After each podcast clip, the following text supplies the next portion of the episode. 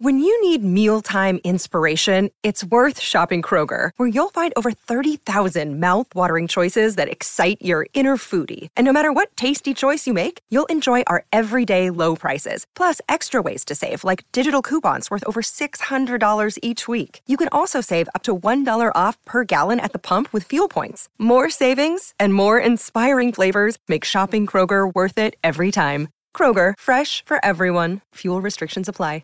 Welcome to Hail Varsity Radio, the voice of Husker Nation. Insight, opinion, expertise, with the biggest and best names talking Nebraska across the state. Join the show on Twitter at Hail Varsity and at Schmitz underscore radio. Call in at 402-466-ESPN or 1-800-825-5865. Here's Chris Schmitz. Welcome to it. We're back from a hiatus. It's Hail Varsity Radio presented by the Nebraska Lottery. I know you missed us in this four to six time slot. Um, I mean, if I didn't know what to do with myself between four and six, I guarantee you guys didn't either. But we're back. We're back and better than ever, I should even say. Because um, Chris still on vacation, so it's Damon Barr and I leading the way. We're ready to have some fun today, uh, as there's just so many things we can get into. It's NCAA tournament all weekend. Husker baseball team played this weekend. Husker volleyball team played this weekend. It's a Nebraska Pro Day today. Just all sorts of things to get into. Chris gonna be back in tomorrow. He is enjoying one last day of the warm weather down in Arizona before he makes his return to the great city of Lincoln, the great, now sunny city of Lincoln. Raining all day yesterday, raining all morning. I was just in that doom and gloom mood. But then the sun comes out, shining behind my back, right into Damon's eyes. I can see him leaning back, avoiding the sun. But great to have the sun back out here in Lincoln, Nebraska. I missed it after uh, you know the, the, spring showers. You know they're, they're bringing the, the May flowers here eventually. Got to have the sunshine with the rain, a, a good combo of both. I, I just I, felt very Pacific Northwest here in Lincoln the past couple days, and it just wasn't what I what I signed up for whenever I chose to stay in Lincoln for college. I guess I've I've lived here all my life. I'm not sure where I'm going with this. I love Lincoln, but just I'd rather have a snowstorm than a rainstorm. In all honesty, I'm gonna hard disagree with you on that one, my friend. Keep the snow away. Well, give me a good like just one to two inches of snow some nice pretty flurries, just enough to get like the trees looking all white and pretty. Like it, it just it does make Lincoln look pretty when it snows. Um, whereas the rain just gets everything all muddy and stuff. And then I'm like, walk. I got to put on like outer layers and raincoats, and it's just. I don't know, but I, I, I can't complain because it's like it's not 20 degrees out or negative 20 degrees out anymore. This is always better than that. That was a long, a long, long week. Whenever uh, whenever we had that awful, awful weather. I mean, I can't believe that was only a month ago because it was just awful weather. And then the next week we're in the 70s. And it's just it, the, the transition from winter to spring. Happy second day of spring. Am I correct here?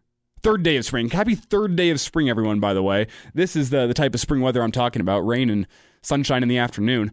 Uh, but just, I can't believe how fast it was. It was just winter, and then like Mother Nature snapped her fingers, and boom, it's spring. And this this past weekend of uh, basketball games is kind of accelerated everything. It felt like uh, it's been a month since this tournament started. Just the craziness that has happened. Oh, I mean, it feels like it's been forever since it was me and Will on Wednesday, and then uh, Kranak and you and me had the drama free show on Saturday. Um, that just feels like it was ages ago. I can't believe that was only three days ago. We had that Saturday morning edition. By the way, if you, if you missed the Saturday morning edition, Mark Kranak, myself, and Damon, that's always available. Uh, hailvarsity.com uh, or wherever you find podcasts. Additionally, you can go to the Hail Varsity page on YouTube. All the episodes are posted on YouTube. If you're one of the people who likes to stream their music, stream their podcast via YouTube, Hail Varsity Radio is now up on YouTube as well. Um, but Damon, we've been gone for so long. I think the people at home are probably getting a little frustrated that we actually aren't getting any Husker football news, Husker sports news, because there is a lot that we can get into. Uh, the main being that today is uh, the pro day for five former Huskers now, as we had DiCaprio Bootle, uh, Matt Farniok, Brendan Jaimes, Dedrick Mills and Jack Stoll all performing for NFL Scouts today down at the Hawks Championship Center. Uh, Hail Varsity's own Derek Peterson was down at the Pro Day proceedings today. We're going to talk with Derek in hour two about how the uh, the day of the workouts went, uh, which NFL teams he saw there. I, I saw you put up on his Twitter account there was 23 of 32 NFL teams in attendance for the Pro Day today. Seeing the the, uh, the numbers these guys put up again. Derek's coming in hour two. Uh, we also have uh, KFOR's own Jeff Moats, 2020 Nebraska Sportscaster of the Year. He's coming on in hour two. One of the biggest Creighton fans I know. His brother, uh, Jimmy Moats, now the coach at Norris of the boys basketball team. He uh, played at Creighton back in the early 2000s. Uh, so Jeff, big Creighton fan, going to discuss with him a little bit. Uh, Creighton's running the NCAA tournament. It's their first time making the Sweet 16 since the tournament expanded to 64 teams. Uh, they made it to the to the Sweet 16 back in 74. I believe that was whenever the tournament It was still 25 teams, so it, it didn't really count. Uh, but excited to talk with Jeff Moats in hour two. Also, uh, going to be catching up with Jacob Padilla here in about 15 minutes as we're going to discuss uh, just the poor showing from the Big Ten in the NCAA tournament because that was uh, evident. Uh, nine Big Ten teams entered the tournament now, only one remains. Awful, awful, awful weekend for the Big Ten after I'd even talked him up all year being the best conference in all of college basketball. Is it overhypers underperform. We're going to get into that with Jacob Padilla here in about 15 minutes. But these pro day proceedings, uh, obviously very important for these uh, these Husker football players try to get the uh, the eyes on them as there's no NFL scouting combine this year, uh, and usually the pro days serve as kind of a way for uh, NFL scouts to either back up or or say maybe that was just a fluke with with the combine numbers because people always say it about the combine it's the underwear Olympics and the hoops that these kids have to jump through is just absolutely ridiculous. Uh, it's wake up 6 a.m. You're going and doing workouts in front of NFL scouts. That goes until you know noon, one o'clock. Uh, then you're going and you're doing Wonderlic tests, other tests, and then you finish out your evening doing interviews with all 32 NFL teams, usually at the combine. Um, so you're doing five, six interviews a night until midnight 1 a.m and it's back to your room sleep for five hours and guess what? More workouts in the morning. Have fun. Uh, those those guys are just ridiculous. Anytime I, I love watching the combine just because whenever you know that backstory behind what these guys are going through it makes what they're doing down in the field that much more impressive. Uh, and that's one of the things that you don't have this year's. You don't have these guys going through just the the mental gymnastics that is the NFL combat. That's one of the things that NFL teams like to look for is which guys can respond to this adversity well, which guys are gonna which guys are gonna fold over, and which guys are gonna stand up and perform even better under pressure. Uh, because that's obviously one of the important factors to being on an NFL team is can you deal with that adversity? I mean, whenever you only have two teams in NFL history that have ever finished a regular season perfect. You know, you're going to go through adversity throughout the course of a season. Um, whenever it's the third quarter of a divisional matchup and the starter goes down injured, and now you're undrafted rookie stepping up, uh, having to come fill in in the third quarter in an important game for playoffs or whatever, you got to know that you got that mental fortitude to stand up and give it your all uh, and be the best version of yourself out there on the field. So that's one of the important things about the combine. But what's nice for the players, uh, the five for Nebraska at Pro Day today, is it's really just prime conditions for you to put up the best numbers that you can. You're at your home facilities. Um, they probably got to sleep in this morning, went to bed early last night. They're dealing with coaches, staff that they're familiar with. It's just a very familiar experience. And this is the chance for them to really show the NFL in perfect conditions. This is what I've got.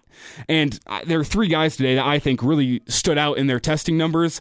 Uh, one is DiCaprio Bootle, another being Matt Farniok. I think he had an awesome day. And then Jaimes was already, uh, you know, going to the, the Senior Bowl down in Mobile. Uh, he's kind of been on the uh, NFL radar for a while now. He didn't run a 40 time day. We'll get into that in a second. Um, but I still think he had a, a, a strong performance as uh, just height, weight. Uh, he's, he slimmed himself down just a little bit. Kind of looks like the, the best version of himself in NFL scouts, I'm sure.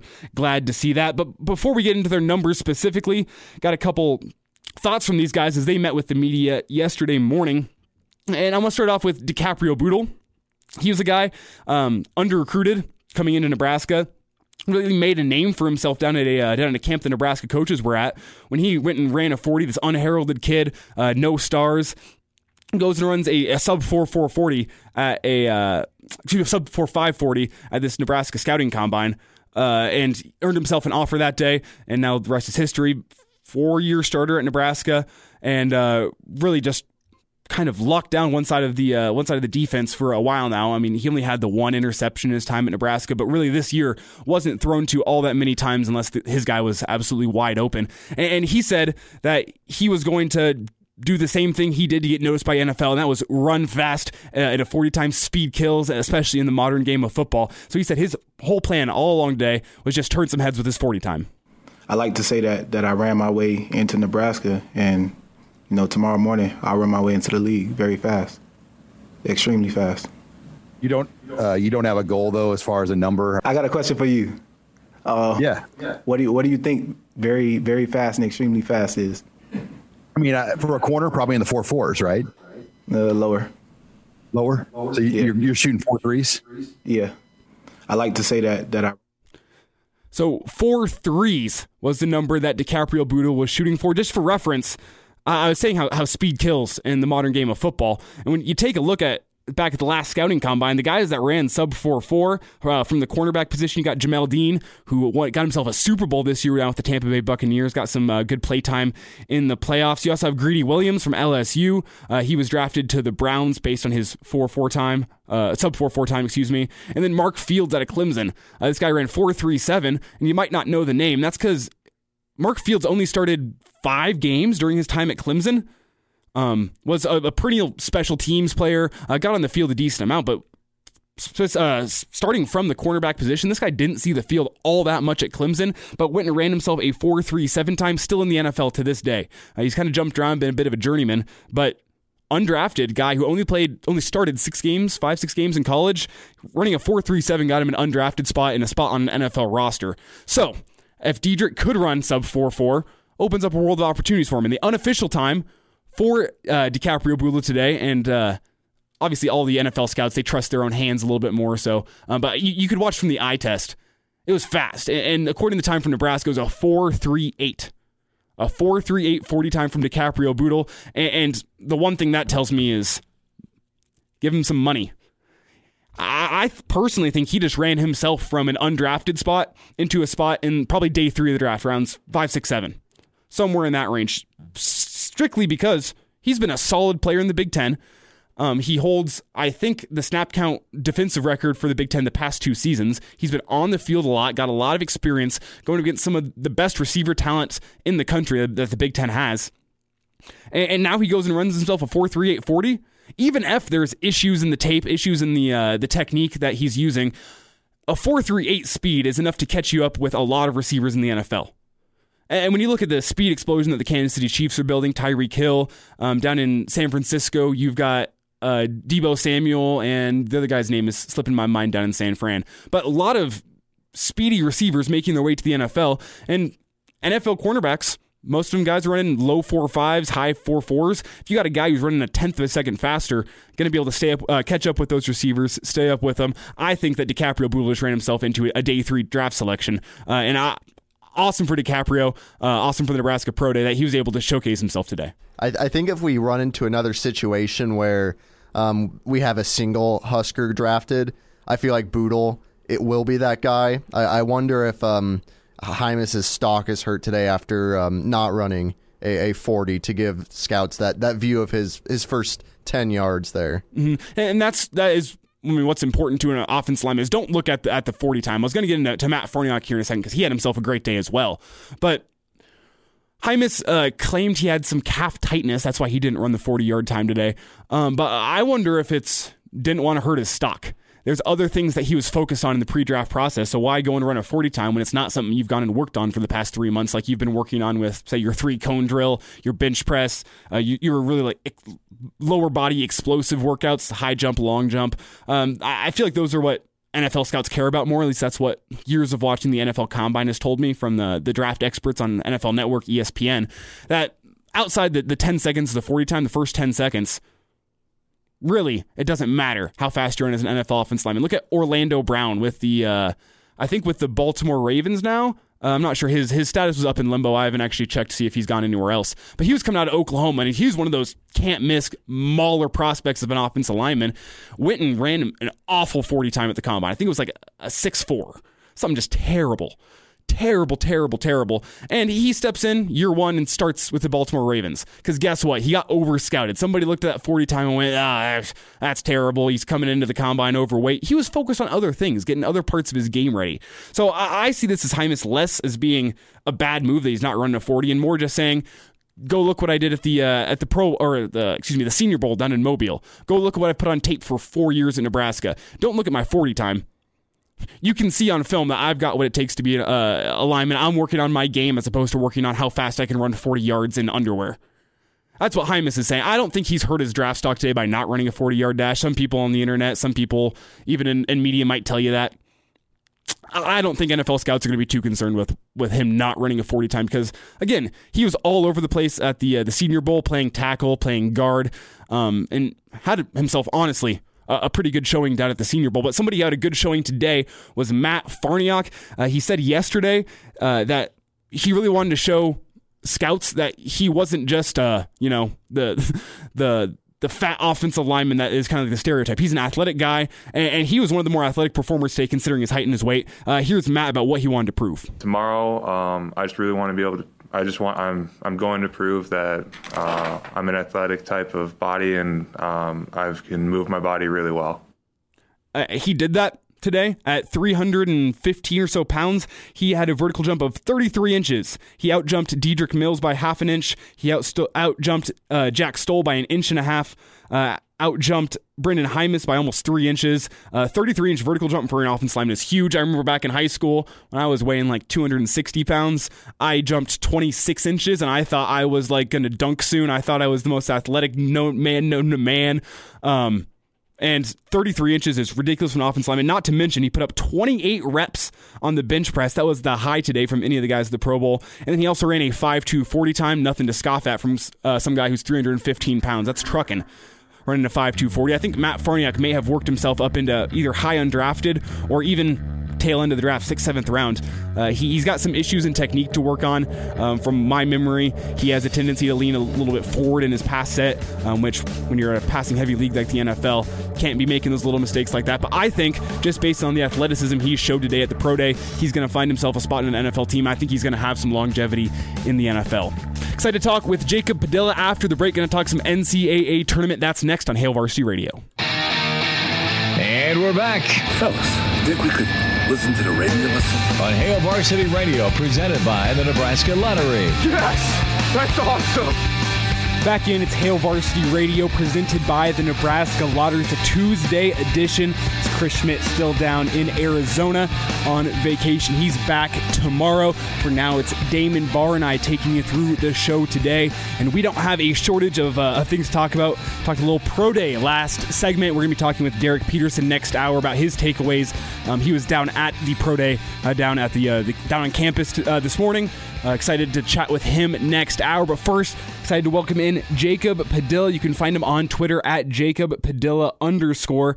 Uh, Jacob, wild, wild, wild weekend of the NCAA tournament. Uh, they call it March Madness for a reason. I think we saw that over the weekend. Uh, and really, I think this gave us the excitement that we needed after, after missing the tournament last year. This this was just an action packed weekend.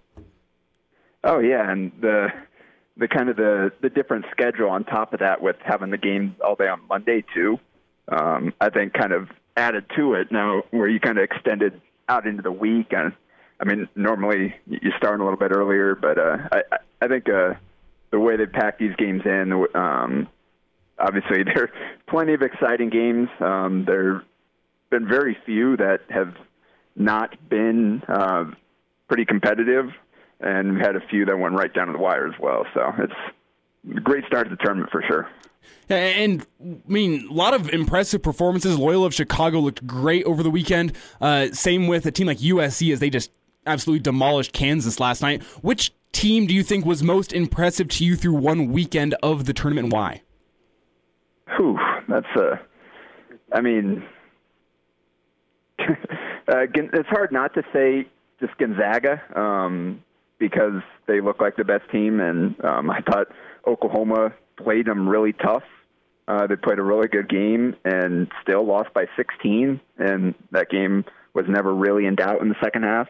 Um, uh, I think Baylor, um, again, the other number one seed. That's those are the two teams I've got going at in the, the final. I think they looked uh, a lot more like um, kind of their their pre-shutdown selves um, than what they look like down the stretch.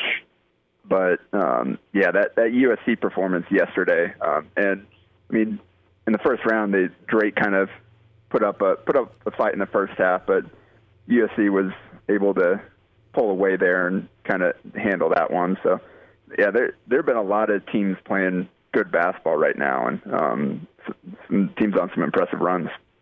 Talking with Jacob Padilla here on Hail Varsity Radio. Uh, Jacob, just cutting in here. Um, impressive games from a lot of teams, not so much from Big Ten schools. Uh, can you just talk a little bit of how um, the Big Ten has sort of um, not gotten off to any sort of start they wanted to this year? yeah, um, yeah. There's there's a lot going on there. I think with um, the Big Ten and um, kind of what's happened here. I think the way this season um, was set up with the, the limited non-conference um, and kind of the the the impressions a lot of us had on these Big Ten teams coming into the season. Um, I think they probably were overvalued. Obviously, KenPom had them as one of, if not the best um, conference uh, of all time. Um, depending on, uh, I, I didn't see where they finished, but I know they were there for a lot of the season, and um, that I think that was just kind of a, a, a I mean, the circumstances kind of produced that. I don't think they were quite as good, but that being said, there were a lot of good rosters in the Big Ten, and teams made some good runs. And um, I think, obviously, the the way Iowa and Illinois went down, th- those are your two uh, two your top seeds there. Um, I think that's kind of probably the biggest disappointment because, uh, um, like you look at Rutgers with a 10 seed, so you wouldn't expect a, a deep run there. Um, Maryland also a 10 seed, so um, the fact that they got a win there that was good, and then went down to the two seed, so that wasn't unexpected. Um, so we're really just looking at kind of these top seeds here, and I'm not shocked. It was just hard to trust that Iowa team. Um, just they they really do remind me a lot of, and other people have said this as well, but uh, the 2014 uh, Creighton team, the Doug McDermott's team, were um, so talented offensively, you've got um, one of the best players in the country uh, in the middle of that, but the limitations are defensively and the athleticism on the perimeter um, just didn't really stack up. And Oregon played a heck of a game uh, to, to knock them out there, and they kind of played the pick your poison. They let they let Garza kind of go to work, but they shut down everybody else, and none of those other guys were able to get going. Um, and, and Illinois, that, that, that's tough. Where um, Ayo has been so good all year long and just kind of had his worst game at, at the worst possible time. And outside of him, obviously Kofi kind of did his thing, but you look at the roster and it looks pretty solid, but they're also relying on a couple of freshmen. Um, and I don't really like Trent Frazier um, has been a really good player for them for a long time, but he's not a guy that um, I, that I think can really carry a team at this point. He kind of settled in as what he was throughout his career. Um, so with Ayo struggling, I just, where do you go um, offensively at that point? And they just didn't really have that next guy to step up because the next guys were, were freshmen that weren't quite ready uh, for that stage. So um, they were maybe just a little bit short, um, and we kind of saw how a couple of those weaknesses were exposed in the tournament.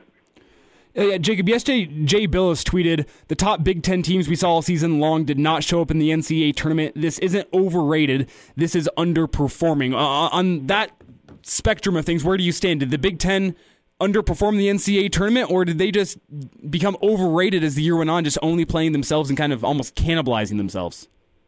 Well, I, I think it's uh, it's a little bit of both. Like I was saying, um, I think just uh, the way the numbers were, um, it's set up to. I think the Big Ten um, wasn't quite as dominant as it showed, um, and I don't think the the Big East, for example, uh, that that conference lost out on a lot of non-conference opportunities, especially for like some of the lower teams. So they weren't able to kind of push themselves up in the rankings. And by the time we got into the Big East, um, now those teams were only hurting teams whether you won or lost. In the Big Ten, teams were able to kind of they were already thought highly of, and then they got a cu- couple of wins here and there that really kind of uh, held up uh, the conference's reputation. So once you got into conference play, um, wins and losses didn't. I mean, the wins meant a, a lot, and the losses didn't mean as much, just for the perception. So I definitely don't think the Big Ten was as strong um, as uh, kind of the metrics paint it, but also, I mean, a lot of these seedings were deserving. Like Iowa had a really good year, Illinois had a really good year. They have really good rosters. They just ran into teams that were able to take advantage of their weaknesses, and those teams weren't able to respond. They didn't have enough players step up and make the plays they needed to to overcome what the opponent was doing to them.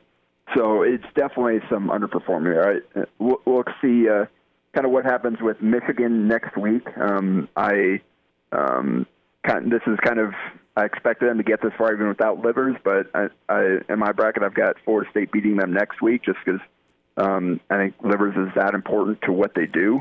If they find a way to knock off the Seminoles without Livers, um, I think that'll that'll say a lot about how good Michigan was because before the injury, I mean, it looked like it was a um, clear uh, top tier with uh, Gonzaga, uh, Baylor, and then Michigan kind of put themselves in, in, that mix as well.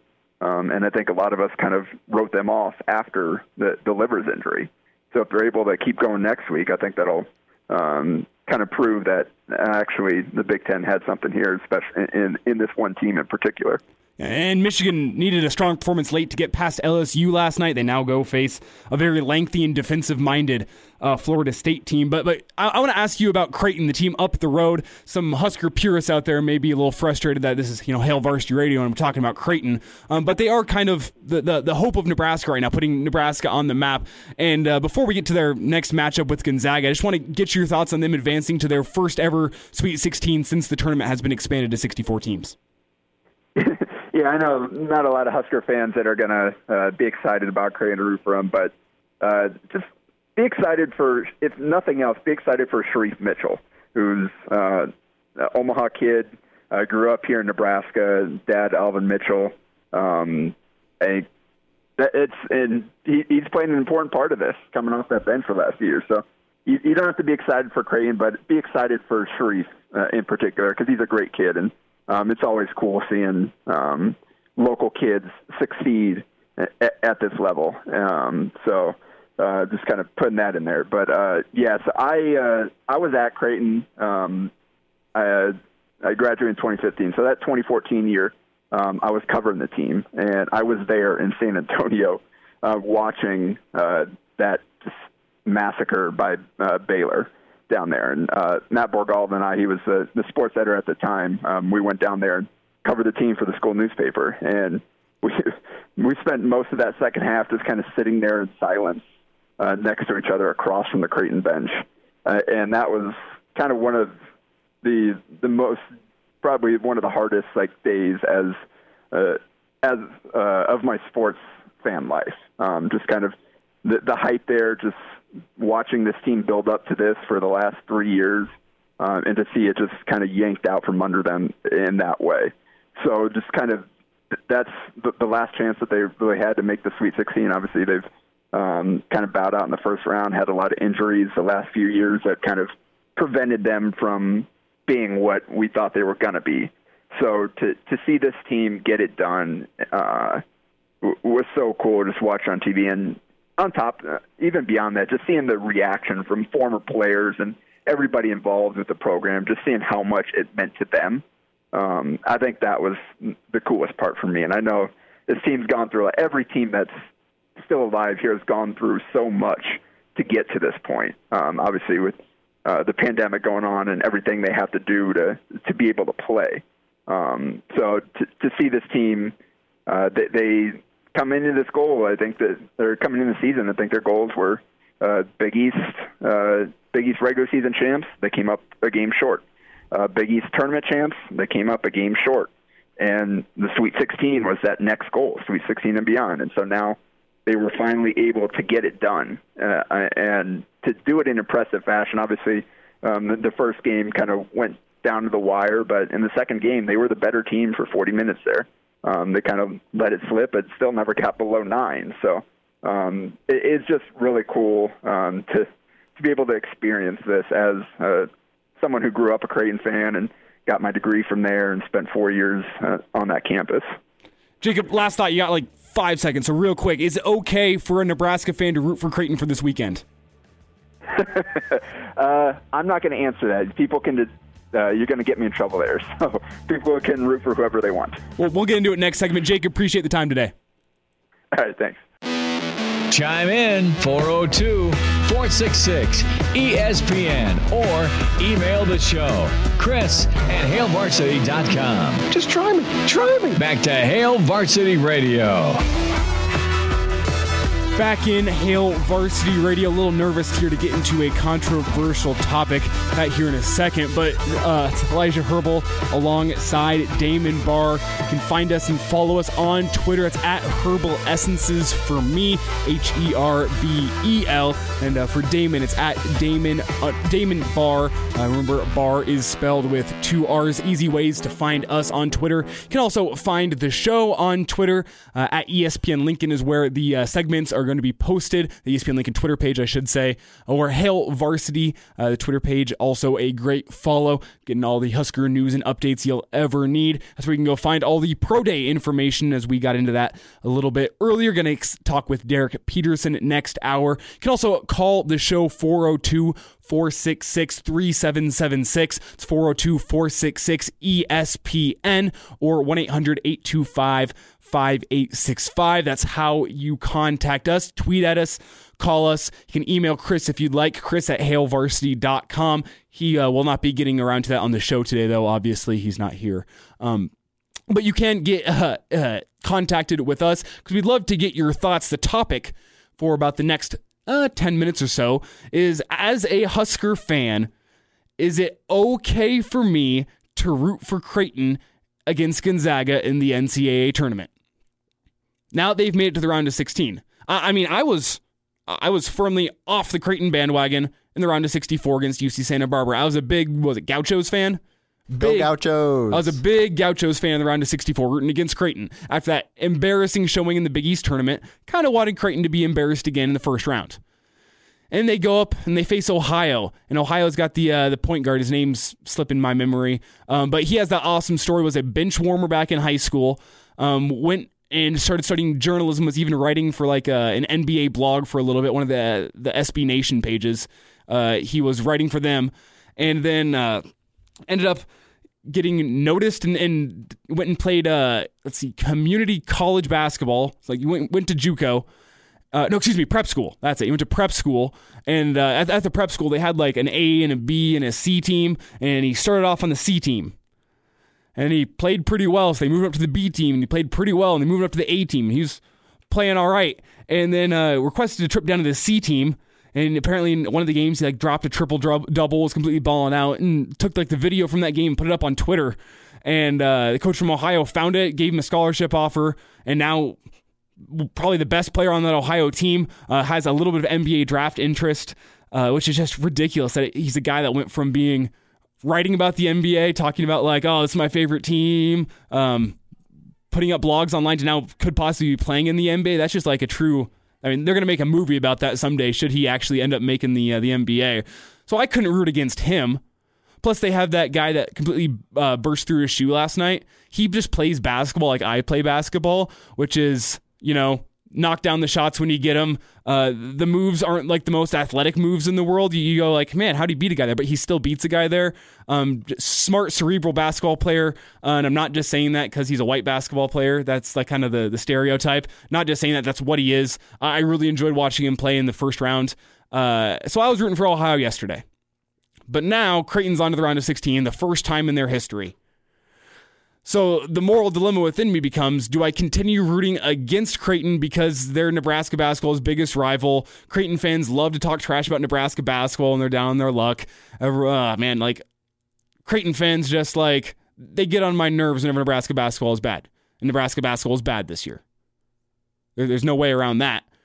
But now they're like the only people that are representing the state of Nebraska on a national level. The Husker football team can't do it, at least not yet. Not for 20 years, they haven't been able to. Husker basketball team still hasn't won a game in the NCAA tournament.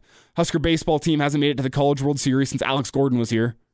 So, whenever you have a team like Creighton that's on a national stage like this, they are still representing the state of Nebraska. Is it okay for for me to root for them? Damon, what do you think? All right, he- here's my philosophy. Um, if you were, let's say, oh, a Purdue fan, and Indiana was making its way through the tournament, would you root for them?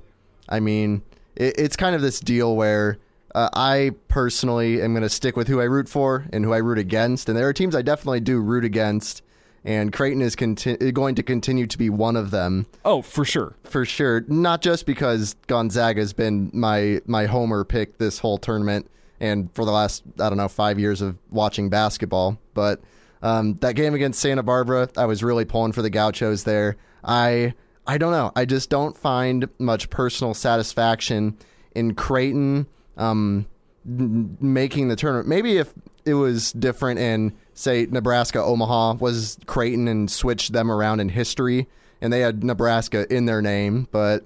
I mean, they're, they're, they're still a, a state university, whereas Creighton's private. Exactly. That's kind of where I'm boiling down to. I don't really see them as a representative of, of Nebraska. It, it's Creighton. They represent Creighton, and I will happily continue to root against them. Okay. I'm going to boil it down my take on it because my take on it is it's not about Creighton as a university. It's not about Creighton being public or private for me. I mean, Creighton's got a, a great medical center up there. They do good things for the state. Uh, I know a lot of great graduates from the University of Creighton. But my problem with it is, I mean, it's everyone's problem. It's the J Screws. It's the fans that from the months of August through November, they're Husker football fans. November through March and into April, sometimes, usually not April, but sometimes, maybe, I mean, now, um, they're Creighton basketball fans. And I, I could be wrong on this, but in my humble opinion, if Creighton basketball had a bad year, all those Creighton basketball fans would be Nebraska basketball fans, assuming Nebraska basketball is good. They would go, okay, Creighton's bad this year. That's cool. I can just root for Nebraska. They're good. And that's, I'm sure, an over, like, I'm, I'm stereotyping all Creighton fans here. But at the same time, I don't think I'm wrong. I think a good majority of those Creighton fans would jump ship and be Nebraska basketball fans for you until Creighton came back to prominence. And that's what I'll give it. I'll give it to Nebraska fans, like the, the true Nebraska fans that are Husker football fans, Husker basketball fans, Husker baseball fans. They love the athletics department, all the sports programs. If Nebraska basketball is bad, like they were, say, this year, they don't jump ship and go be Creighton basketball fans. You stick with it. You're a Nebraska basketball fan. So part of me thinks, am I jumping ship now if I go root for Creighton in the in the round of 16 against Gonzaga? But then I think my better senses come around and I say, you know what? It's a one off thing. If I were to put down a thousand dollar bet on Iowa in a in a, a basketball game, I don't think I'd feel bad rooting for Iowa for one game. It's it's the same concept here with Creighton. It's, it's a one game thing. I'm rooting for them to take down the number one seed. I am by no means rooting for Creighton to win the national championship. I think that would be awful, and Nebraska basketball fans would never hear the end of it. I don't want Creighton to make a Final Four. But I've seen him make the Elite Eight, take down a number one seed in Gonzaga, get get a little bit of, of publicity towards Nebraska, and honestly, would show like people around the country that hey, you can have good basketball in Nebraska. Recruits that are being recruited by Hoiberg could see this Creighton basketball program make the Elite Eight and say, oh, they're from Nebraska? I didn't think you could play good basketball in Nebraska. But Coach Hoiberg's recruiting me, and if Creighton can put out a good basketball team, maybe Hoiberg can do the same at Nebraska at a school that, I mean, has better funding for all around as uh, its athletics department than Creighton does.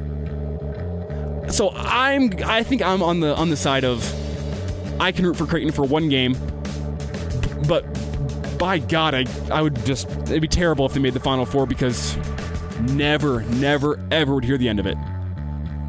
At least that's how I see it. Hail Varsity Radio presented by the Nebraska Lottery, wrapping up hour one after this. And now. And now, back to Hail Varsity Radio. Back in on a Tuesday edition of Hail Varsity Radio. It's been a long hiatus as we have been covering NCAA tournament here locally on ESPN Lincoln. Haven't had the Hail Varsity show across the state since last Wednesday, since our St. Patrick's Day edition, but we are back for the rest of the week. It's Elijah Herbel and Damon Barr taking you through the show here today. Chris Schmitz back in tomorrow after his trip down to Arizona, down hitting the uh, the golf course. It seemed a decent amount based on what I've seen on his pictures on Facebook and Twitter. Uh, as I expect him to come back with a tan, which is always. Uh, I mean, I mean, look, based on the weather outside, I was thinking for a little bit maybe I could go and get a tan after the show, but seems the clouds have rolled back in just a little bit. Still no rain though. The, the rain seems to have, have rolled through. I'm no weatherman. I'm no Derek Dahlman. Um, but looking at my weather app here, looks like uh, rain going to be rolling through tonight, maybe. I don't know. I'm not a weatherman. I, I just care about the weather so I can get outside and like play some pickup basketball with my friends, whatnot. That's the best part about this weather is I can just get out and enjoy. I'm not a big golfer. I'm not a big like Chris likes going out hitting the links. I, I like going out. Let's see. Drinking in the front lawn. That's a big one. That's a big reason to get outside and enjoy the weather. Um, playing basketball, maybe a little frisbee golf occasionally. I mean, God, I can't even remember the last time I played beer darts. It's been way too long. um, got out and played some beer die two weekends ago. Um, I'm, maybe I'm not sure if is that a newfangled game, or is that like something that the uh, the listeners who are older than us would also understand. Beer die. It's where you like. I mean, tweet at me if you know. It's it's where you have a, a, like a plywood table and you put a piece of tape across the middle and you hold a, a die. It's like a like you know a six sided die, like a playing dice, and you toss it up in the air. It's supposed to go over ten feet, and then it comes back down. It hits the table, and you got like your two people on your side, and you're going up against two people on the other side of the table. And if it hits on their side of the table, they have to catch it before it hits the ground. If it hits the ground, the the dice, uh, then it's a uh, uh, it's a point for your team. Uh, you play to uh, let's see, eleven, and then at f- after five points, you gotta you gotta uh, finish your beer, and after ten points, you gotta finish your beer, and then if you lose, you gotta finish your beer. So seems like a good excuse to drink a beer on a nice day outside. It's exactly what it is. That's why beer dies. Uh, it's the best. Um, I mean, just okay. I, I'm thinking. I'm thinking back to Friday, and I was down at Longwell's on Friday. Uh, the morning hookup was down doing their show. I was there from like eleven until eight, and that was my problem there. I was, I was like, it, it, like they need more games for me to play. They had like I could go shoot a shoot a basketball, and I love Longwell's. I had a great time down there. I, there's a reason I was there for nine hours. But as I sat there for like nine hours, like this is a beautiful day. Like, why can't we set up some beer die in the uh, in the rail yard? Before we get out of here this hour, I'm, I'm just getting off on a tangent now. Got to remind you that nearly 70% of people in fatal crashes in the state of Nebraska are not wearing a seatbelt. If used properly, a seatbelt can reduce the risk of fatal injury by up to 60%. Your best defense in any crash, buckle up. Uh, also, while we're on this topic of beer die, if you have been drinking, remember there are over 1,500 crashes each year in Nebraska involving an impaired driver. Driving drunk, buzzed, or high is never acceptable, and law enforcement officers are working around the clock uh, to stop it before any more people are killed or seriously injured. If you're going to drive, Remember, don't drink, don't play beer die, don't play beer darts, whatever you're gonna do, don't do that before you drive.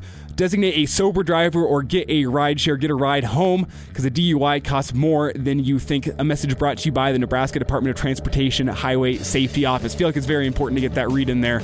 Um, whenever we are out, do it responsibly, get a driver. We'll be back next hour. Derek Peterson going to give us some thoughts from the Husker Pro Day. Also going to talk with Jeff Moats a little bit more about Creighton basketball as I've decided, for me personally, it's okay for me to root for Creighton in the round of 16.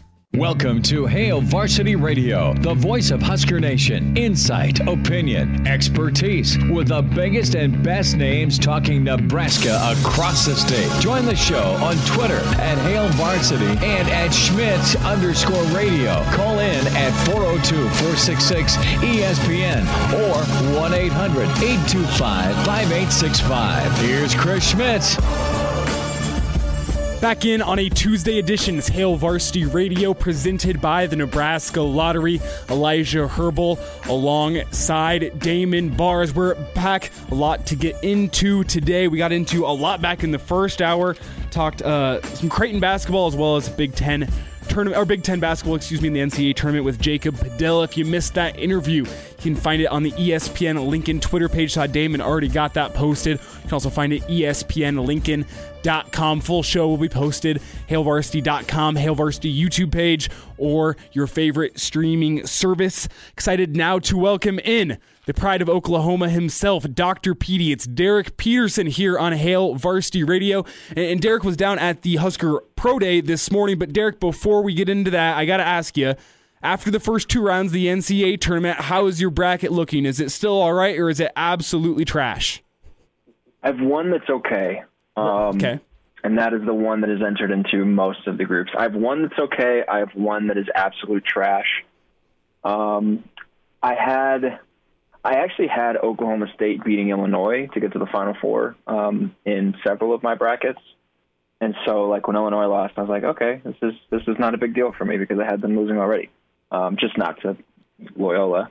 Um, but Oklahoma State losing was was kind of a, a blow for me. So I, I think I still in most of them have three of my four um, Final Four teams. I've got Gonzaga winning it all, which was about the safest pick anyone could possibly make in anything. Um, but I mean, right now it looks I'm like feeling, a pretty good pick. Fine there. Yeah, exactly. Yeah, I was gonna. Ask, you said you got multiple brackets, so you, you must stand on the side of the argument that it's okay to make multiple brackets. I, have talked to some people over the weekend that are purists, and they've made. I mean, I have two brackets. That's it. But there's some people that make fun of me and say, "Oh, if you're not only doing one bracket, you're not you're not doing it right." And I'm just. I always come back to the argument like the the odds I get a perfect bracket are one in like 62 quadrillion or something stupid like that. Like, do you really think that the second bracket's gonna help me that much? I, I mean, you're allowed to make 25 brackets on ESPN. So if you're using all 25, like maybe stop and reconsider. Um, but like if you're making like six, you know, like because there are those um, there are those matchups where you're like, okay, do I pick Creighton or do I pick UCSB? And you can make strong arguments for both. And so in two brackets, one of them you pick Creighton, one of them you pick UCSB because you're like, I could see it happening both ways if you end up getting a perfect bracket in one and you made five brackets, I don't think anybody's going to give you a hard time for making five. You still got a perfect one, which, like you said, is incredibly hard to do. Yeah, I, I, I don't think for, anyone is uh, just doing what you want. I don't think anyone has made a perfect bracket today. I, I believe that's still the record. And, and I saw over the weekend that there's not a single perfect bracket remaining, and that was after like one day of the round of 32 like no one's no one's ever been close and no one's really ever going to be close i don't think but that's what people said about the a 16 seed upsetting a 1 seed so you never know yeah you never know well, Derek, you were down at the uh, the Husker Pro Day this morning, uh, and yesterday we uh, we heard from the players uh, up at the uh, the podiums, kind of saying what they wanted from their pro today. DiCaprio Bootle said he wanted that sub four four forty. Uh, we had Matt Farniok say he, he wanted to be uh, an athletic type of offensive lineman and the type of player that can transition well to multiple positions in the NFL. And Jaimes kind of echoed that he, he wanted to show people that he wasn't just a tackle. Um, he was athletic enough to be a, a guard or maybe even a center. So just general takeaways from the pro day today. I think I saw on your Twitter account that there were 23 NFL teams there today. Yeah, 23 of the, the 32 teams had a scout um, in attendance. And, um, you know, I thought I thought DiCaprio Bootle was obviously the the star of the day. Um, a four three eight unofficial second forty. Um, he said that that was a goal of his coming in was was to run quick. Um, he hit the he was in the four three threshold um, before committing to Nebraska, or before coming to Nebraska, I should say. Um, so he, he it's something that that you know he felt like he could do, and and he did it. And um, you know some of the other stuff. I mean, he had 16 uh, reps on the bench. Um, he had a 36 and a half inch vertical. I mean, he, he it wasn't just like oh he ran a fast 40. I thought DiCaprio had a really good day for himself. Um, and I think the sentiment from some people after the fact was that yeah, DiCaprio uh, made some money for himself today, which which I, I, I would agree with. Um, I thought I thought he was I thought he was good. I thought he was really good. Um, for you know like Matt Farniok and Jack Stoll are two guys who I thought um, were were also had pretty good days. Um, did stuff to help themselves. Farniok looks trimmed down. Um, he measured in about where he expected to measure at. Um, he had 28 reps on the bench, which was really good. Um, he looks he looks pretty good in some of the agility stuff, some of the quickness stuff, and and um, for him, you know, like consistency is a big issue with him. And for him, um, one of his biggest goals is to just show that, um, you know, he he can be a guy that can move. He can be a guy that um, can can do some stuff in in open space and and um, you know I, I thought he you know he's worked hard to kind of overhaul his body to kind of reshape his body. And, and I thought um, you know he kind of put those results on display.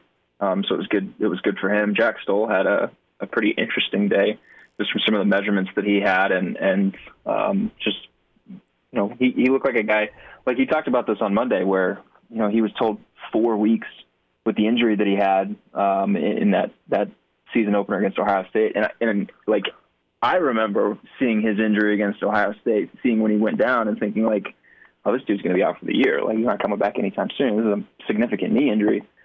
And then he only misses one game, and it's like, okay, you're playing. Are you playing hurt? Are you playing through pain? Are you playing through something that you're going to have to fix at the end of the year? And so for him now, to, to kind of be um, looking the way that he did. I thought was I thought was impressive. Um, reliability is and, and and just like being a sturdy tight end who can be in line is a big thing for him, a big selling point for him.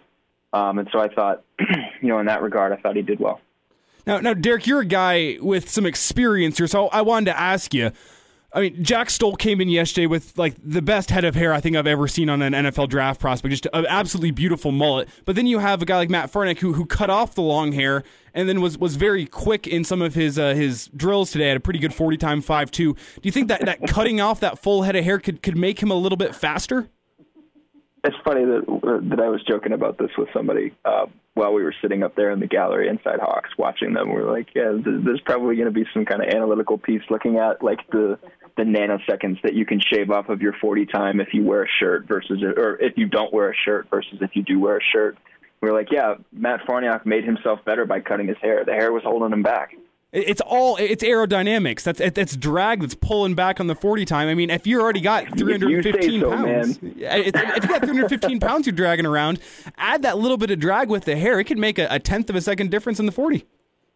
Sure, sure. Yeah, we saw we saw Stoll um, running, and, and, it looked like he was kind of galloping a little bit, and, and you saw the hair kind of flowing a little bit behind him. It looked a little majestic. Sure, I could get behind that. Yeah.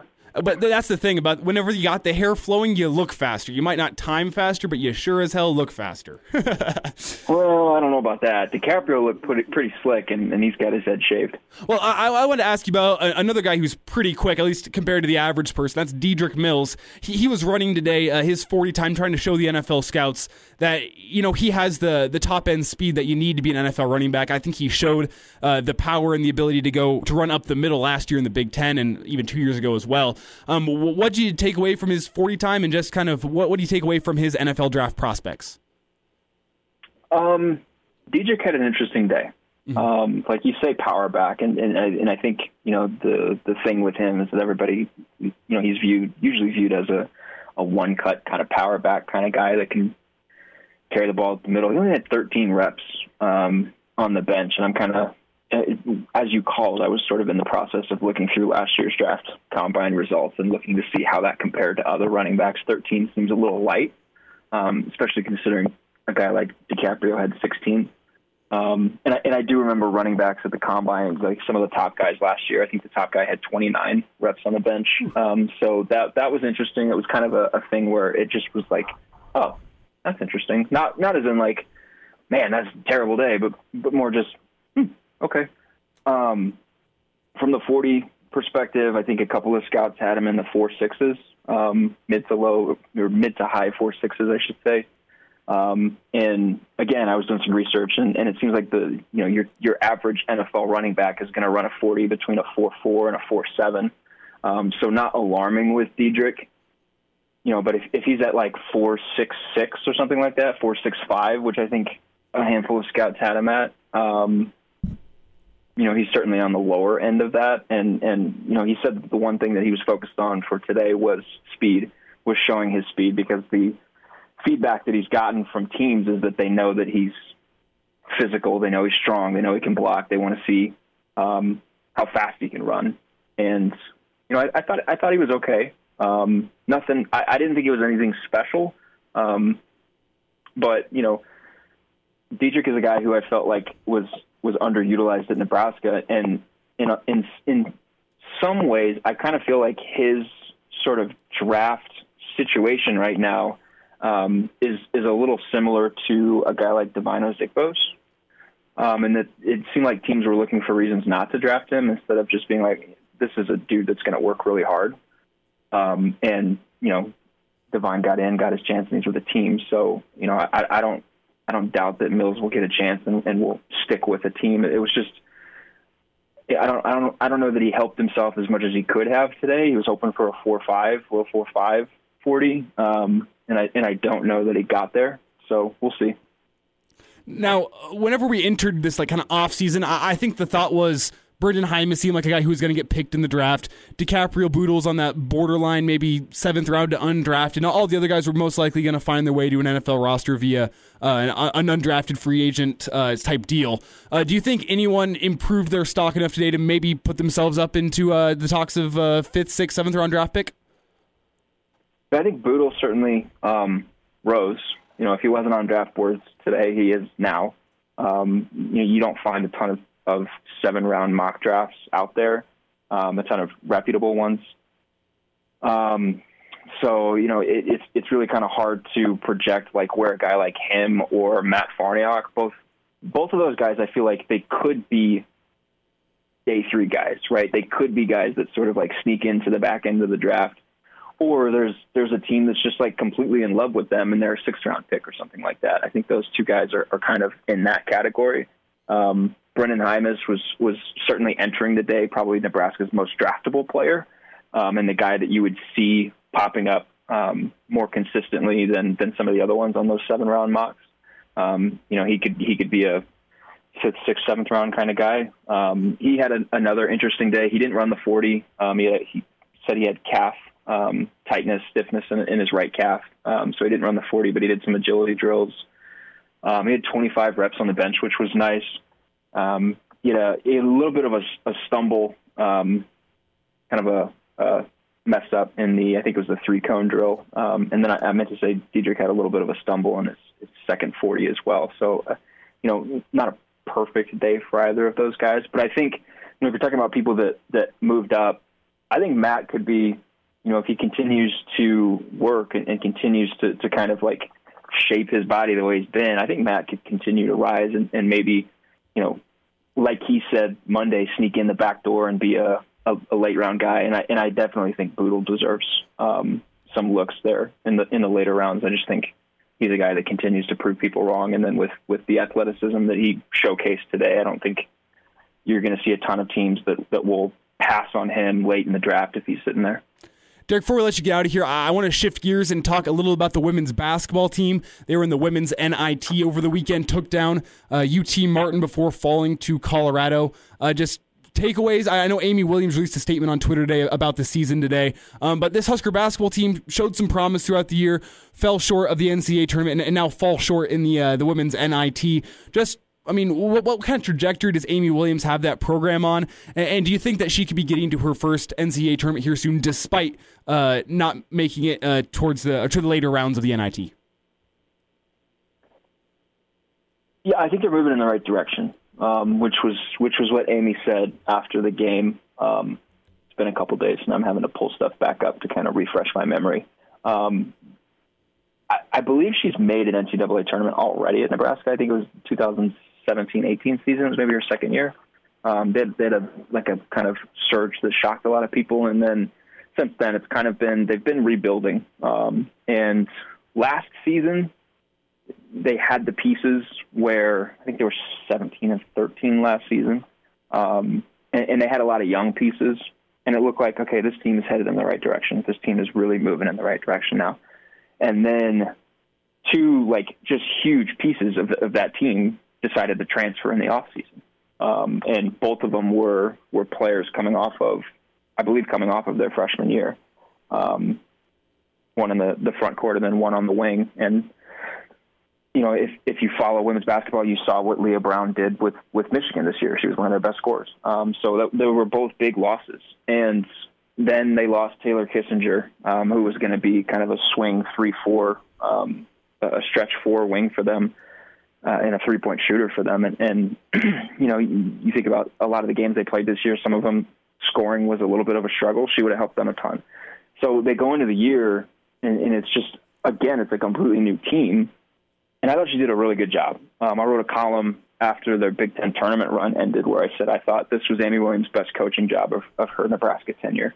Um, and, and I think that this team absolutely is on the right trajectory. And, you know, it's it's interesting because in a it was year five for her, year four or five, um, 12 and 12, 13 and 13 It's probably not something that you want to see. But I think given the context of everything that happened to them this season and everything that was kind of going on around them in the, the lead up to this season and then during the year, um, for them to, to to play the way that they did, you know, I thought was really encouraging. And and and I think they have two players who are going to be absolute studs in the Big Ten next season, in Sam Haiby and Isabelle Bourne. Um, when Izzy can play the four consistently, um, and, and they have somebody that, that can start on the wing and allow her to play in the post. Um, I think she's going to be phenomenal. She already looks really good. If she can develop a couple of counters to some of the post moves she has, I think she's going to be a real, real um, tough player to stop for opposing teams. I think they can be really, really good next season, and that was kind of the message was that they took a step this year. Now next year it's just about closing the deal and getting over the hump. There he is, Doctor uh, Derek Peterson, Dr. PDHV is where you find him on Twitter. Derek, before we let you go, what's on the horizon for you as spring practice uh, approaches? Uh, what, like, I should say, what, what writing wise, what's on the horizon for you? Yeah, well, I'm doing a some thoughts on, on Pro Day for, for HailVarsity.com, um, kind of writing that up uh, as we speak. So that'll be on um, either later tonight or early tomorrow morning. And then just some other kind of pre spring stuff. Uh, spring practice gets started a week from today. So that time. Well, thanks for the time, Derek. Appreciate it. Yep. And now. And now, back to Hail Varsity Radio. Back in, it's Hail Varsity Radio presented by the Nebraska Lottery. It's a Tuesday edition, a Pro Day Tuesday. Big thanks to Derek Peterson for joining us, uh, discussing the Husker Pro Day that went down this morning. Looking forward now to talking to 2020 Nebraska Sportscaster of the Year and one of the biggest Creighton fans I know. It's Jeff Motz. You hear him calling high school basketball games here on ESPN Lincoln and also over on our sister station 1240 KFOR. Jeff, how you doing today? You got to be in a good mood with the uh, the Creighton Blue Jays advancing to the round of 16. Well, it's uh, there's no doubt it's been upbeat. it's nice to see that the sun actually did come out here in Lincoln for a little bit this afternoon. After boy, it's just been really dreary the last couple of days. But you know, last night that was that was a special moment, and uh, that that just shows you how far it's taken a team like Creighton to uh, get to where they wanted to get to for a number of years, and now they're in the final round of 16. Yeah, and they've they've gotten themselves a, tr- a tough draw in the round of 16. It's Gonzaga. But before we get to the Zags, uh, I want to talk about just their first two games, as they really had a close one with UC Santa Barbara on Saturday, and then uh, yesterday they got a pretty convincing win over Ohio. What were your takeaways from those uh, from those two games? I thought the game Saturday with UC Santa Barbara in particular, I thought that was a that was a dangerous game in many ways because they have been playing so well. Uh, they only had like what four or five losses entering the game anyway, um, but uh, they had so much great talent on that team, and they didn't look like your typical Western coastal coastal conference mid-major type of school either. Um, you know, give credit to Santa Barbara for having a great season, and they did did give Creighton a run for their money, and I think a lot of people were not too confident about uh, the Jays making it past that game on Saturday, and and once they came away with a one point win over the Gauchos, I think it uh, busted a lot of brackets for some folks. But I think there were others that thought, yeah, they'll get past the first round, and then they'll either face somebody like a Virginia or maybe Ohio, who's been playing well as of late, um, and uh, get beat there. Well I think the UC Santa Barbara game to me was more nerve wracking just simply because these kids really had not been in that position. At least this group of players this year up there uh, had not been in that position. But um, I, I thought they played pretty well. They came back and then they had to hold off a late surge. And, you know, Santa Barbara was a very good shooting team from the perimeter, there's no question. And Christian Bishop, who I think has been playing tremendous lately, has done a superb job. I mean, he stepped up. He's not exactly the best free throw shooter in the world, but he stepped out in a clutch moment and knocked down two big free throws, probably the two big free throws he's had in his career, and and gave Creighton the win. And then Ohio, when you hear about the pressing kid and, and where he could be going at the next level here after this season, um, you, you look at what they did in the first round and and you're impressed. And Ohio, it looked like on paper would come out and give uh, Creighton a run for their money, and it looked like that early on last night. But then you know the Jays started hitting their shots, and Marcus Zegarowski took over and hit some big shots down the stretch in the first half.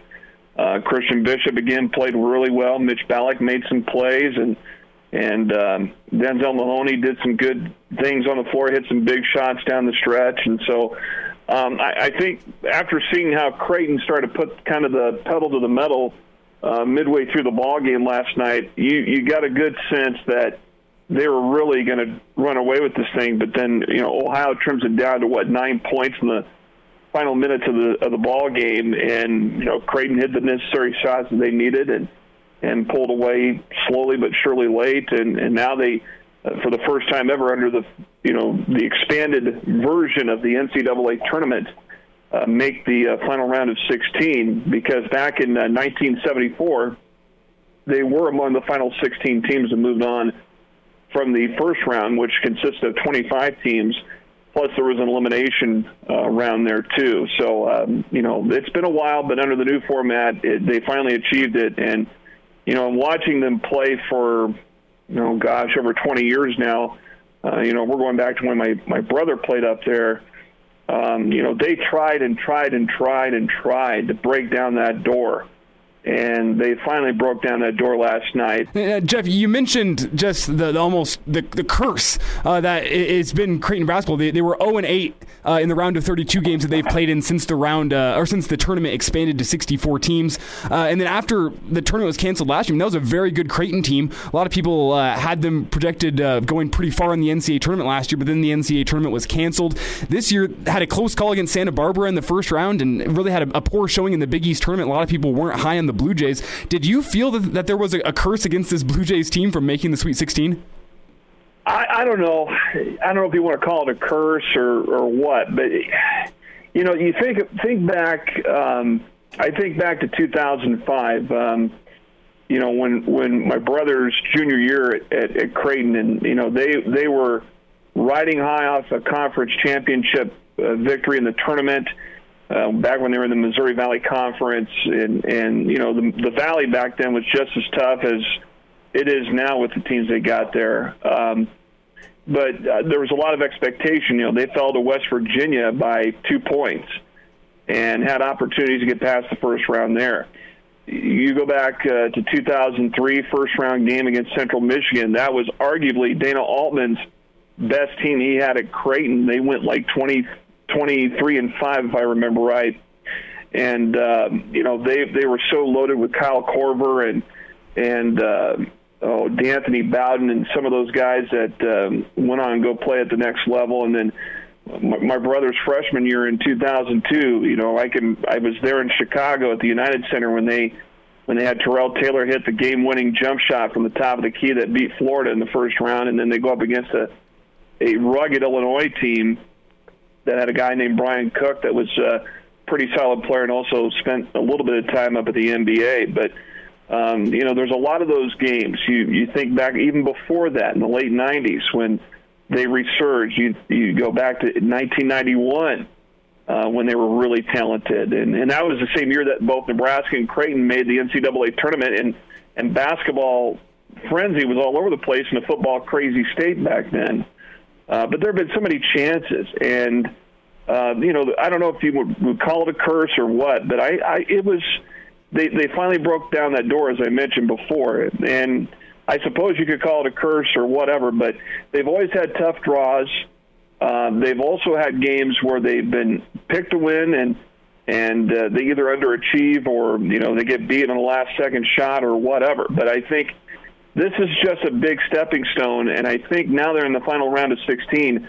It's pretty easy to say that there's no question that they're among the best the Big East has got to offer uh, at this point. I mean, they had to work their way up the ladder there because you're going up against old teams like Georgetown and and now UConn's back in the fold. You know, uh, Villanova, who has had NCAA tournament success over the years, and and I think now they, you know, they've broken down that barrier and, and finally have shown not just people locally, regionally, but or in the conference for that matter, but I think across the country they're a team that is definitely hungry to be successful. And uh, this is just the first step, and, and what Greg McDermott and his coaching staff and the players decide to do after that, well, that's up to them. Talking with Jeff Motz here on Hail Varsity Radio. And, and, Jeff, now Creighton has gotten over the hump. They're into the round of 16, but now they have to face arguably the, the best uh, team in the country in Gonzaga. And when you look at that Gonzaga team, just so loaded, they got Drew Timme down inside, um, really dominates the paint, and then they just surround him with shooters. They seem like a, just an impossible team to beat. Um, but uh, again, it's the NCAA tournament. It's called March Madness for a reason. So for the Husker fans like me who are just now kind of hopping on this Creighton bandwagon and watching them because, well, got that Nebraska connection, what am I watching for? Who needs to step up for the Creighton Blue Jays to be able to take down Gonzaga uh, this weekend? Uh, you, you mentioned Timme in the paint. You got to have guys like Christian Bishop who, you know, who had a reverse two-handed dunk against uh, um, Santa Barbara on Saturday, which I'm, I'm still raving about. He had a couple other monster dunks against Ohio. But I think Christian Bishop, Denzel Mahoney, and Damien Jefferson, those are your bigs really out there on that floor because, you know, Marcus Zegarowski is your your guy out front. He's your quarterback, your point guard, and and Mitch Ballock is your your your your long range threat from three point range and can drive and drill penetrate toward the basket and try to score if he can or dish off. I think um, Bishop and, and Jefferson and Mahoney, and then you bring some guys off the bench. Uh, uh, Ryan Kalkbrenner, who's a seven foot freshman, I think he's really got to step up and help out too on the interior because I think that's going to be the big task is stopping the inside presence. And you mentioned the perimeter game is just as tough. You got to defend the perimeter as best you can. You got to play the passing lanes. And I know Creighton has uh, doing a very good job of switching on defense and and making sure that if they're in a zone that they can get to the spots and and make sure they either force a double team or force uh, the other team to throw the ball or you know turnovers, whatever they have to do on defense to, to get control and game momentum. I think that's what's going to have to be. They're going to have to play their A game. And Marcus Zegarowski, uh, just hearing his post game comments afterward, uh, following the win last night over Ohio, you could tell there's a little bit of confidence in him. He's just a kid from Connecticut who's got you know siblings that are playing college basketball or has a sibling that plays in the NBA and had parents that played. He's a very basketball minded person. And when you get somebody like him who's got good court sense, and uh, granted, not all the shots he's going to take are going to fall. He's had his share of shooting struggles off and on through the year, but he's been somewhat consistent in many other ways. I mean, he can do other things on the floor. But it's guys like him that got to have the ball. I think Christian Bishop needs to stay out of foul trouble. Number one, number two, he just needs to play the paint like he has been the last two games. He's only six seven, maybe six eight. He's playing like he's six foot ten. He needs to play like that on the offensive end. But you've got to block out. You got to go to the glass. You got to you got to make the right play. Make sure the right person has got the ball. And if that right person is Zegarowski or Bishop or Ballock or whoever, whoever's got the hot hand, that's the person that's got to have the ball. And um, you know, Gonzaga is going to be a task, and I know they're going to start working on them tomorrow and uh, getting prepared for their game on Sunday afternoon. And we'll see what happens. I mean, Creighton's got a chance, but I know a lot of people are leaning toward Gonzaga, I've kind of leaned that direction a little bit too, just based on the talent, because this is by far the best team that Mark Few has produced, and he was in a national runner-up position here not that long ago. But I think this may be win or lose next Sunday. This may be the best team he's ever assembled at Gonzaga, and if Creighton pulls out a big win over them, that that's a big feather in their cap. And now it's on to the Elite Eight, and whether or not they get to face the old General of Creighton, which is Dana Altman out at Oregon. There he is, Jeff Motz, joining us here on Hail Varsity Radio. Jeff, we, we don't usually talk much Creighton, so this is fun. Appreciate your time today. Hey, no problem, Elijah. Thank you again, and uh, we'll see what happens. Hopefully, nobody's bracket gets too busted up again like it has here in the last few days. I mean, that's been a rough go, but it's it's nice to see a little bit of new flavor. You know, you know, Loyola Chicago's back in it, and it's nice to see some new blood in there and some of the old blood still in there battling for you know that that national title run. Yeah, they, they call it March Madness for a reason, don't they? Yes, they do. And we're back. Fellas, think we could listen to the radio listen? On Hail Varsity Radio, presented by the Nebraska Lottery. Yes! That's awesome! Through a Tuesday here on Hail Varsity Radio, presented by the Nebraska Lottery. Still Elijah Herbel and Damon Barr filling in for Chris Schmitz, who will be back tomorrow Looking forward to having him back in the studio for Hail Varsity. How about Damon and I have been having fun with our. I've had three shows, you've had two. So we had Mark join us for the uh, the no drama Saturday morning edition. That was fun. Uh, now here on a Tuesday, a pro day Tuesday, it's the Husker uh, future, uh, recent graduates, future NFL players. Uh, I'd say most of them most likely going to end up on an NFL roster somewhere next year. Uh, they held their pro day. Talked with Derek Peterson earlier this hour about his uh, his thoughts, sights, sounds from uh, the pro day this morning as he was down at the Hawks Championship Center. If you missed that interview, it's up espnlincoln.com or the ESPN Lincoln Twitter page. You can also find the full show on YouTube. Hail Varsity's page has the full show as well as Spotify, Apple Podcasts, Google Play, whatever your favorite streaming service is. Or you can even ask Alexa or Google or whatever you have back at home to play Hail Varsity Radio, and uh, it will go and find the most recent episode or the live uh, show. You can uh, just tell Alexa to play ESPN Lincoln, and she will play Hail Varsity Radio for you from 4 to 6 p.m. daily. Uh, really fast here, before we, we, talk a little bit of Husker baseball, I, I want to bring up uh, after watching the NCAA tournament for, I mean, all weekend, pretty much. Let's be honest. I, I, was parked on my couch in front of my TV watching NCAA tournament pretty much all weekend. Didn't have much better to do. And, and as I watched the drama, the excitement, I mean, I, I said at the end of that interview with Jeff, it's called March Madness for a reason. It is a madness. As you watch it, it's everything that I wish the college football playoff was. There's excitement. There's upsets. Anyone can win any given day. A one seed can lose to a, a mid major like Loyola Chicago. I mean, the best teams in the country can look bad on any given day. And that's just how basketball works. But I think that's what you get whenever you have a field of 64.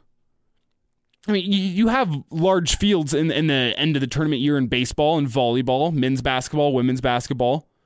It's the standard. Is that your mark of making a good season? Is do you make the NCAA tournament at the end of the year? And honestly, that's how college football has become too. Is your mark of having a good season is well, yeah, you won the conference, but did you make the college football playoff? On only four teams can make the college football playoff every single year, which means that your mark for a successful season only four teams can attain. So whenever you have four teams that can attain that every single year, it makes it much more difficult for a school like Nebraska right now, who's in the doldrums. You had success back in the 90s, haven't been able to find success for about, what, 10 years now?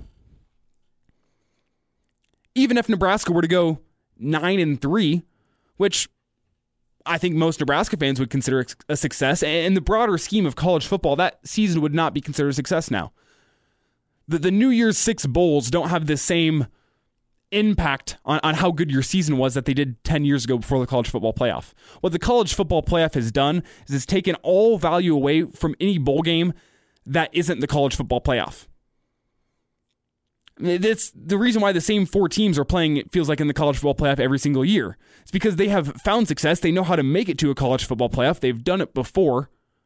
So if you're a good player and one of these schools is coming after you, you go, oh, oh, I don't care about going and winning the Rose Bowl. I care about going and winning a college football semifinal. I care about going and making it to the national championship game. In college basketball, you know you can go to a school like Villanova you can go to a school like Loyola of Chicago. You can go to a school like Creighton, and you can think, you know what? My class could be the class that could turn this around and take us to the college football playoff. But from the past eight years of the college football playoff has showed us is that no, Alabama's going to make it in, Clemson's going to make it in, Oklahoma's going to make it in, Ohio State's probably going to make it in, and there's you already have four. That's your four teams. Notre Dame up there too. But what, what other teams are really pushing for the college football playoff on a year in year out basis? The college football playoff would be great if you had four different teams playing in it every single year, but you don't. Alabama is a dynasty in the ACC or in the SEC. Clemson right now is a dynasty in the ACC. Oklahoma is top of the Big 12 and it really isn't that close. And Ohio State's top of the Big 10 it's really not that close. The only way to fix this is to go like a 16 team playoff, which I personally don't think is feasible. I think you're adding too many tough, tough college football games on, on a young person's body. College football is much more physical than college basketball. That's why you can't go do this big tournament where you're playing every single two days. That's, I mean, that's obvious. But four teams isn't the solution either. If you only have four teams and it's the same four teams getting it every single year, it's not a problem with, oh, there's not enough other good schools in the country to compete with these guys. It's a problem with your system. It's a problem that your system has only incentivized making the college football playoff. That is the barometer for success now. Look at Michigan. Michigan's had some successful seasons the past couple years, but they haven't been able to beat Ohio State, and therefore they haven't been able to make it to a college football playoff. So Michigan is not successful. You even look at schools down in the uh, down in the SEC, Florida, for example, Georgia. Georgia's made the college football playoff, but they still haven't gotten over that hump. They've recruited it great, but they're still not on that same tier as Alabama and Clemson, what have you. And, and for that reason, the four team playoff is broken because it only incentivizes making the college football playoff, and therefore, the same teams that make it every single year are just going to keep on getting richer in recruiting. Those teams are going to keep on making it unless the college football playoff as a whole is changed. I think the first natural baby step is to go a 16 playoff, and you give the five Power Five conferences each an automatic bid. And that gives you a barometer for success to make it to the college football playoff and a barometer for a successful season. You go win the conference, you go make the college football playoff. Congrats, you found success. It doesn't matter what you do in the college football playoff, but if you've won your conference, you're at least going to give yourself and your conference a chance. I mean, look at, at the NCAA tournament this year. Everyone thought the Big Ten was the best conference by far and away. And now eight teams out of the nine that made it are already gone. We found out this year maybe the Big Ten wasn't as good as we thought. What happens whenever you think the SEC is the best conference in the nation? And oh, the conference champion makes it in, and the team that lost in the conference championship game also makes it. You have two SEC teams making it. But then you, you make it to the playoff, and you find out, oh, maybe the SEC wasn't as good as we thought they were. You, there, there's no room, there's no wiggle room. If, if the committee makes a mistake selecting a college football playoff team, you have just eliminated all possibilities of anybody else showing how good they are. Everyone talks about UCF. Should UCF been have should have should they have been in the college football playoff? Probably, but they didn't get a chance to showcase it because the system is broken. Give me the five conference champions. Give me one at-large team. Even give me three at-large teams. Let's, let's make it eight. Anything to get more teams and more opportunities in the college football playoff so teams can have successful seasons. There's my soapbox. The NCAA tournament is fun.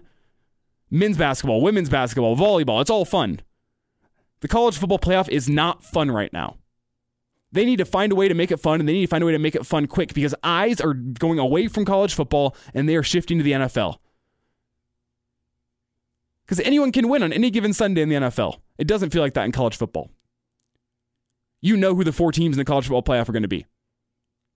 I bet you I can guess three of them next year. I bet you I can guess Alabama, Clemson, and Ohio State all make it next year. And if it's not Ohio State, it's Oklahoma. That's the problem with college football playoff. Man, I didn't mean to fill a whole segment with that. We'll, get into a, little bit of Husker baseball here before we get out of here. That's coming up next segment. Uh, again, Hail Varsity Radio. It's Elijah Herbel and Damon Barr filling in for Chris Schmitz today. Chris is going to be back tomorrow. I know y'all miss him dearly. I miss him dearly. Excited to have him back tomorrow. Again, it's Hail Varsity Radio presented by the Nebraska Lottery. We'll wrap up the show after this. Miss us? Come here, brother. Give me a hug. Bring it in for the real thing. We're on call for you. Catch the podcast at hailvarsity.com, the ESPN Lincoln app, or download them on iTunes. Saddle up, partner. Back to Hail Varsity Radio. No, Damon, I had a thought during the break. And, and I was up on my soapbox last segment, you know just spouting off about the college football playoff. It's not a not an unpopular opinion in any sense. I think everyone kind of gets that the uh, the college football playoff sucks. But I was just thinking, complete this completely random end of show thought. I mean, I, I haven't run out of things to talk about by any means. It's just kind of like we only have a couple minutes left here, so I can't get into anything too deep. But has the the I, should, I don't want to say downfall of America, but I mean like with with the issues we're seeing, is it because soapboxes just aren't the same as they were 100 years ago. Like you used to be able to get up like on an actual soapbox and it was like a wooden box you get up on, you'd be up above everybody. Now if I get in a soapbox, it's like a little cardboard thing, like it, it smashes like well, when the whole village can't come listen to the ramblings of of any one man or woman on a soapbox, how is anything supposed to change? I know, like what am I supposed like supposed to get on Twitter and spout off? Like yeah, people see it, but also most people won't care. Maybe maybe we need a social media app called Soapbox. Where no followers, no nothing. It's just you you follow everyone else that's on the app and you can just spout off about anything you want. You Everyone will see it. Angrily yell your thoughts and feelings to everybody. Sounds like a lot of social media we already have, Elijah. Yeah, but this there's no name attached to the to on Soapbox. You can just spout off of whatever. This sounds actually like a terrible idea.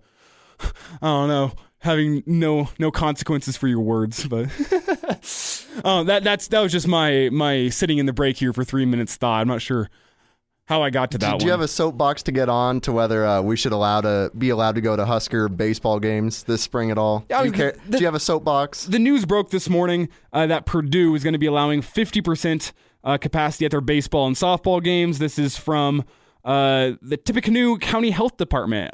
I just learned that the uh, the University of Purdue is in Tippecanoe County. It's an interesting one. Um, but 50% capacity for their spectators. Uh, at this point, Nebraska, come on. Come on, I want to go watch baseball games. Last week I was out umpiring baseball. I even got like a little bit of a sunburn out umpiring baseball. It's the craziest thing ever. Haven't had a sunburn in forever. But I just got out, go umpire some baseball, got heckled by some fans. It was normalcy again. I missed being yelled at out on a baseball field. I miss someone not caring to know my name and just you, blue. That's a terrible call. Like I miss that deep down within my soul. It was. It's important to get out and get to live sporting events. And I need Husker baseball. I need to go sit out on a Sunday afternoon at the ballpark and watch Husker baseball team dominate the other teams in the Big Ten. That's what I need deep within my soul. It'd be good enough if I go to a, uh, Haymarket Park and the Huskers just win. Even if they lose, I'll be happy. I just get out, need to get out and see some Husker baseball. And I think this from Purdue, it, it, it sets a good precedent. You would think that if they're able to get 50% of fans in here, um, Nebraska, who has been so vocal about wanting to get fans in the stands, uh, you'd think that they would probably be one of the next schools to follow. Not sure if that'll be by this weekend. I'm crossing my fingers. It's supposed to be pretty weather this weekend. I'm, I'm looking at weather Sunday, 64 degrees. That just sounds like a perfect afternoon at the ballpark. Hopefully, Husker uh, fans up to 50% at Haymarket Park shortly. Uh, I, I don't have any inside knowledge from the athletics department nor from the uh, the Lancaster County Health Department about when those guidelines uh, will be put in place to allow Husker baseball fans. But if I was a betting man, I'd say it's going to be sooner rather than later, and I'm excited for that. Get down, watch some Husker baseball. Good team this year. Got some pop in the bats. Pitching looks good. No complaints. I, just- I just want to get out and watch them. Damon, that's all the time we got. Appreciate you, brother. Chris Schmitz back tomorrow. It's Hail Varsity Radio presented by the Nebraska Lottery.